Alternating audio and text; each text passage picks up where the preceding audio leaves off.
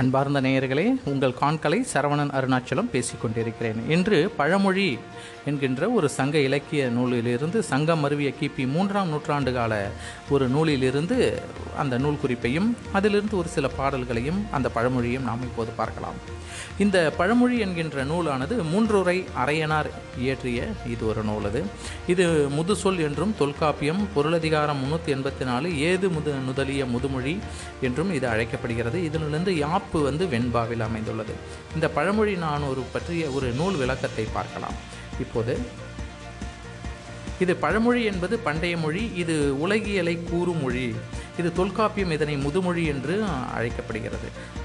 இவ்வாறு இந்த பழமொழியில் வந்து பழமொழி சொல்லாட்சிகள் எவ்வாறு இருக்கிறது என்று பார்த்தால் சங்க பாடல்களில் உள்ள பிற்கால பாடல்களிலும் புலவர்கள் சிற்சில இடங்களில் அக்காலத்துக்கு வழங்கிய பழமொழிகளை ஆற்றலுடன் சந்தர்ப்பத்திற்கு தகுந்தவாறு இந்த இங்கு பயன்படுத்தியுள்ளனர் என்று தான் சொல்ல வேண்டும். அப்படி பார்த்தீங்கன்னா அகப்பாடலில் பழமொழி பழமொழி ஒன்றை எப்படி எடுத்துக்காட்டி இருக்கிறார் என்று பார்க்கலாம்.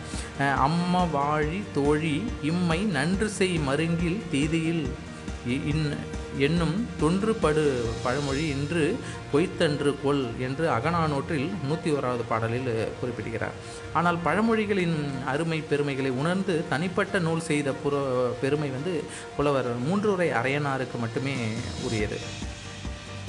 இவர் இவர் வந்து பார்த்திங்கன்னா இதனுடைய வரலாற்று குறிப்புகள் பற்றி பார்க்கும்போது முக்கியமாக நாலடியாரிலும் திருக்குறள் முதலிய கீழ்க்கணக்கு நூல்களில் வந்துள்ள பல கருத்துக்களை இந்த பழமொழி நா நூலில் இயற்றிய பயன்படுத்தி இருக்கிறார்கள். இங்கே பார்த்திங்கன்னா தூங்கு எயில் எரிந்த சோழன் கரிகாலன் பாரி பேகன் முதலியோரை பற்றிய முற்கால நிகழ்ச்சிகளை எடுத்தாளுதலோடு பொற்கை பாண்டியன் மனுநீதி சோழன் முதலியோரையும் இந்த பிற்கால வரலாறுகளையும் பழமொழி ஆசிரியர் தம்முடைய நூலில் சுட்டிக்காட்டியிருக்கிறார். அடுத்து அடுத்து பார்த்திங்கன்னா பாடலினுடைய பொது இயல்பு எப்படி இருக்கிறது என்றால் இது நானூறு பாடல்கள் ஒரு பொது இயல்பு கவனிக்கிறது இதில் வந்து பாடலின் பழமொழி வந்து பாடலினுடைய இறுதியில் வருகின்றது. முன் இரண்டு அடிகளில் அதற்குரிய விளக்கத்தை கொடுத்துவிட்டு மூன்றாவது அடியில் பெரும்பாலும் ஆடுவு முன்னிலை மகடுவு முன்னிலை தொடர்களுள் ஒன்று இடம்பெறுகிறது. ஆசிரியர் எடுத்துக்கூறும் முறையில் வந்து பழமொழியின் பொருளும் பாடலில் அவர் சுட்டும் அறநெறியும் நமக்கு ந- நமக்கு நன்கு புலனாகிறது. விழித்தொடர்களில் ஆடுவு முன்னிலை மிகுந்தும் மகடுவு முன்னிலை மிக குறைந்தும் காணப்படுகின்றது. இவ்வாறாக இந்த இதில் பார்த்தீங்கன்னா ஒரு ஒரு பாடலை பார்த்தீங்கன்னா ஏடு நூலின் முதல் பாடல் பழமொழி ஏடுகளில் காணப்படவில்லை. ஆனால் ஆயினும் அதற்குரிய பழைய உரைப்பகுதி காணப்பட்டு வருகிறது. இந்த பழமொழி நூலிலிருந்து ஒரு சில எடுத்துக்காட்டுகளை நாம் பார்க்கலாம். இப்போ இந்த பழமொழியில் வந்து பாம்பு என்கின்ற தலைப்பின் பாம்பு அறியும் பாம்பின் கால் என்கின்ற ஒரு பழமொழி இருக்கிறது. இதற்கு எப்படி பாடல் எழுதி இருக்கிறார்? அதற்குரிய உரையை எவ்வாறு வழங்கியுள்ளார் என்பதை இப்போ நம்ம பார்க்கலாம். புலம் மிக்க வரை புலமை தெரிதல் புலம் மிக்கவர்க்கே புலனாம் நலம் மிக்க பூம்புணல் ஊற பொதுமக்கட்காகாதே பாம்பறியும் பாம்பினக்கால் என்று சொல்கிறார். பாடல பாம்பு சென்ற காலடி தடத்தை பாம்பறியும். அதுபோல புலமை மிக்கவரின் புலமையானது புலமை மிக்கவருக்கே புலமானாகும். சாதாரண பொதுமக்களுக்கு அவர் புலமை புலனாகாது. நலம் மிக்க தாமரை பூக்கள் உள்ள புனல் வளம் கொண்ட ஊரின் தலைவனே என்று இங்கே வந்து அழகாக சொல்கிறார். அப்போ எளிமையான பாடல் வரிகளில் எளிமையாக இந்த பழமொழி கையாளப்பட்டிருக்கிறது. இவ்வாறு ஒவ்வொரு பழமொழியும் அதுபோல் வேறு ஒரு பார்க்கலாம். மண் சுவர் என்கின்ற ஒரு பழமொழியை பார்க்கலாம். இதில் வந்து பார்த்திங்கன்னா பொருந்தாமண் ஆகா சுவர் என்பது பழமொழி.